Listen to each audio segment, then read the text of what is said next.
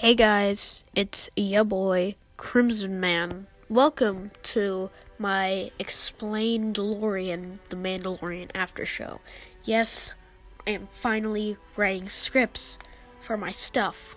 Now, I'm gonna come right on and say that this isn't gonna come out on a regular basis. I'm a human being, I, I think, and I have my job and my limitations, or as the kids are saying nowadays, school. So, this isn't going to come out right after you finish watching an episode, maybe like a day or two after. There's uh, another problem. It's that I only have the free trial for Disney Plus, which is only 7 days. So, you see, my parents may or may not keep it, but I can tell you that there will definitely be an after show for the next episode, and there may not be, but there may or may not be anything for the ones after that. One last thing before we start. I'm going to give you my opinion on Disney Plus as a whole. It's pretty good. It's not really fun because I barely get to see anything from it. And uh but it does have like deleted scenes and stuff when you watch movies. Uh so that's pretty cool. Um like trailers and deleted scenes. I already said that. Anyway, it has Clone Wars, it has Rebels, it has most of the MCU. No, like Disney Plus, Falcon and Winter Soldier, or WandaVision, which I still think is a stupid title, and Loki, or Loki, or anything. But that's made up for by the classic Spider Man and the X Men cartoons. I'll give you my reviews on all of those stuff later. Some people, I know some people are going to complain that I'm only doing Star Wars stuff. I know that. My crim- name is Crimson Dawn, or my username is. That's the criminal organization in Solo, if you're like really stupid and you don't know that. Of course, I'm going to talk about it. I love Star Wars.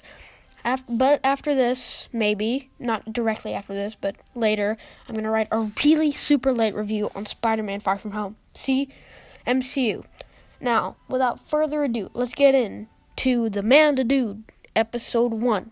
First of all, let me talk about the look of this thing. It looks freaking amazing. Usually, uh, TV shows have a budget of like $5 million or $6 million, but this thing has 120 million put into it. You sometimes forget you're watching a TV. It looks just like a movie. Um, the effects are pretty good as well, except for those baby arm do back ripoffs. It was super unrendered, but um, after other than that, the effects are pretty good, and the cinematography is amazing. Probably because the cinematographer and the director for this episode is Dave Filoni. Yes, that Dave Filoni, the guy who made Rebels, which I will eventually get to watching, and Clone Wars, which I really super need to get catching up on. And the new Star Wars logo that plays at the beginning of the episode, the thing nobody's talking about, but it's it's awesome. It's like a bunch of Star Wars characters in chrome form, and they're flashing through the screen, and they're doing all sort. Well, actually, you know, they're not doing anything. And then the Star Wars logo flashes. It's also like neon, and um, it's awesome. It's like it reminds me of that time when they rebranded Warner Bros. As into like Wizarding World for Harry Potter with that stupid logo where the wands are the pages in a book. But this is so much better. Anyway, on to what actually happens. So the show starts out with a, like a random gunfight and a dude get a dude getting captured for like a bounty by the Mandalorian. Then Geology Man from Big Bang Theory drives them to a ship I'm gonna call Not Slave One. So you can see this series is already getting pretty good. We already have an action scene five minutes in, and then a giant monster like jumps up and it eats the fish. I mean the the ship. I'm really bad at reading my scripts. Anyway, all these like crazy over the top fantasy elements are p- clearly nods to the old EU. Uh, no, I didn't read the books, although I did start Heir to the Empire a couple of days ago. Again, Dave freaking Filoni directed this thing. Of course, it's gonna have stuff like this. Another reason I think he should replace Kathleen Kennedy. Um. Anyway, then the dude, the the captured dude, makes the holiday special canon and gets Han Soloed. Pretty cool, right? Wait, wait, what? Anyway, then we have a famous people cameo because we need that, I guess. Not sure. And but we need it because it's a Star Wars show. I have no idea. I think I just lost track of my script. Anyway, so that happens. We have freaking Carl Weathers in there. I don't know what you want to do with him. It's your 120 million, Disney. Anyway, this is the one point where the show sort of screeches to a halt. We have this dumb scene where Imperial credits, which I'm pretty sure is just a chocolate bar, don't freaking work anymore. And then there's this long talk about the space econ- economy or whatever, and then they trade different types of money. They said something about Mon Cala, so I'm just gonna call them Ak Bucks. Uh, get it? Because, anyway, there's another famous people cameo. I don't know who it is. But anyway, there's unintelligible Star Wars speak about the economy again. And uh, then the guy leaves. It was at this point I was starting to get second thoughts about the series.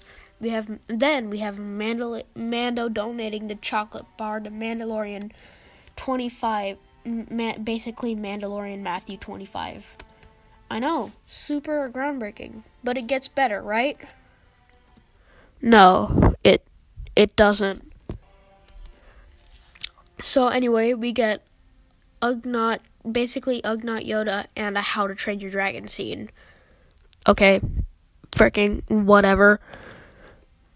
All right, and then we get to the coolest part of the episode, IG freaking 11, IG 88, the second coolest character in Empire but like with a personality. And guess who he's played by? Taika Waititi. Yeah, you know, the director of that one movie. You know, Jojo Rabbit. Anyway, we get a fun team up and an action action sequence. Coolest thing since I was in Solo. So the episode ends with a 50-year-old being the new bounty. I didn't mention that before. Anyway, the bounty is basically Baby Yoda. That's awesome. So they're gonna kill him, or her. Oh wait, no, they're not going to. That's okay. Wait, IG 11. Oh wait, no, he's dead. That sucks.